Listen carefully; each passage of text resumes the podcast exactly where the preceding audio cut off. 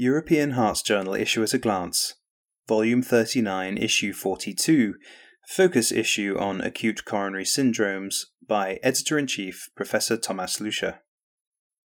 Acute Coronary Syndromes The Impressive Impact of Guideline Based Management in NSTEMI.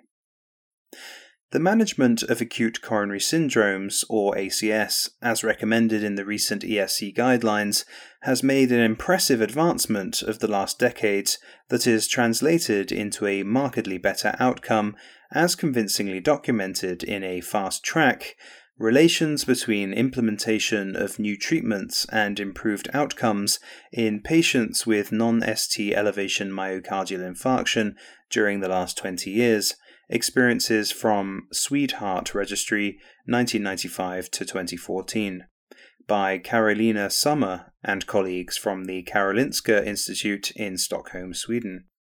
The authors assessed the changes in short and long term outcomes in 205,693 cases with non ST elevation myocardial infarction, or NSTEMI, of the SWEDEHEART Registry.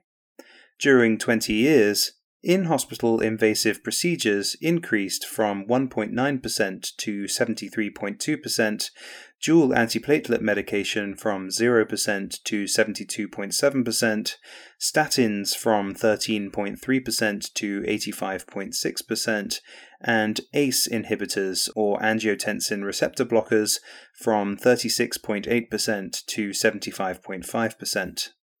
The one year mortality ratio compared to a control population decreased from 5.53 to 3.03.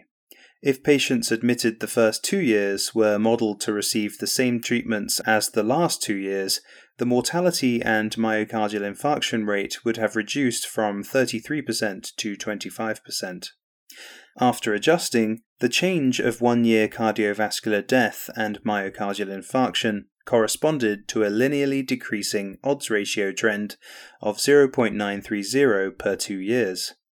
Thus, during the last 20 years, long term survival and risk of new cardiovascular events of NSTEMIs has markedly improved due to the widespread use of in hospital coronary interventions and evidence based medications. These remarkable findings are put into context in an editorial by Elliot Marshall Antman from the Brigham and Women's Hospital in Boston, Massachusetts, USA. An important novelty in the management of ACS was the introduction of troponin as a diagnostic and prognostic marker.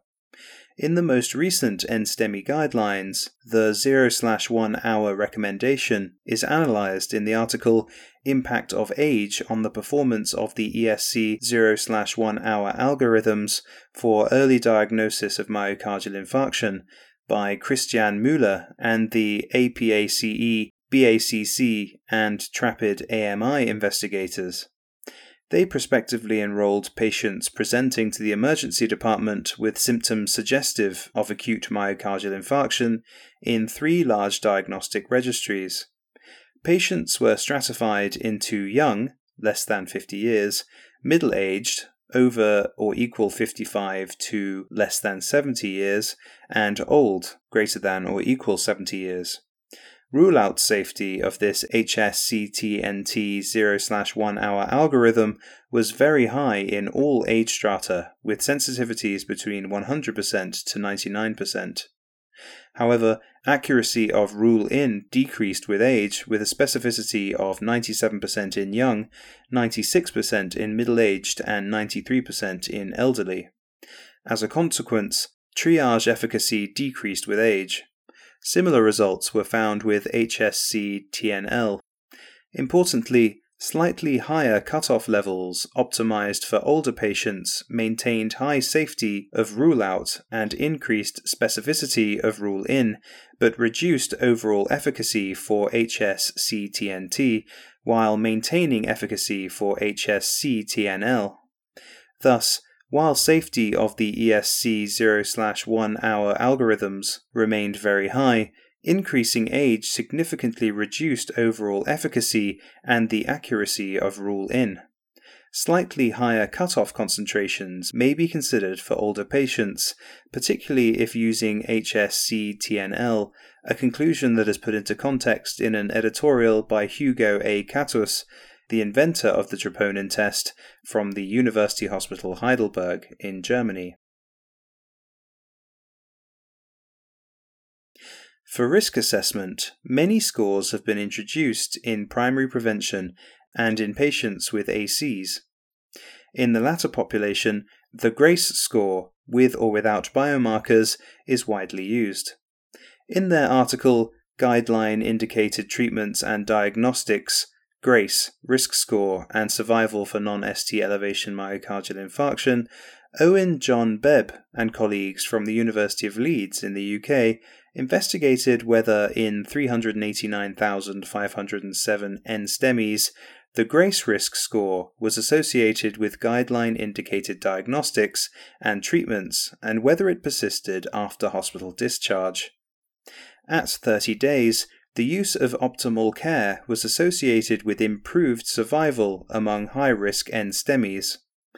After a median follow up of 2.3 years, the association between the use of guideline indicated treatments and improved survival only remained significant for high risk NSTEMIs. Thus, optimal use of guidance indicated care for NSTEMIs was associated with better survival with increasing GRACE score but its use paradoxically decreased with increasing grace risk, provocative findings that are further discussed in an editorial by Marco Roffi from the University Hospital Geneva in Switzerland. Although presenting features and early sequelae of NSTEMI are well described, less is known about longer term risks and modes of death. In their article, modes and timing of death in 66,252 patients with non ST segment elevation acute coronary syndromes enrolled in 14 TIMI trials. Robert P. Giuliano and colleagues from the TIMI study group at the Brigham and Women's Hospital in Boston, Massachusetts, USA, addressed this in 66,252 patients with NSTEMI enrolled in 14 TIMI trials. Of patients followed for 372 days, 4.8% died. Of patients with known modes of death, 75% were related to a cardiovascular event, 3% to bleeding, and 22% to another event. The most common modes of cardiovascular death were sudden death and recurrent myocardial infarction. The proportion of cardiovascular deaths related to recurrent myocardial infarction was higher in the first 30 days than it was after 30 days following NSTEMI, whereas the proportion of sudden death was lower in the first 30 days than after 30 days. Thus, sudden death represents the largest proportion of cardiovascular deaths after 30 days among patients with NSTEMI. Further defining the epidemiology of sudden death and developing specific therapies and management approaches to such are critical for reducing late mortality, a conclusion that is further discussed in an editorial by Lars Wallentin from the Uppsala Clinical Research Centre in Sweden.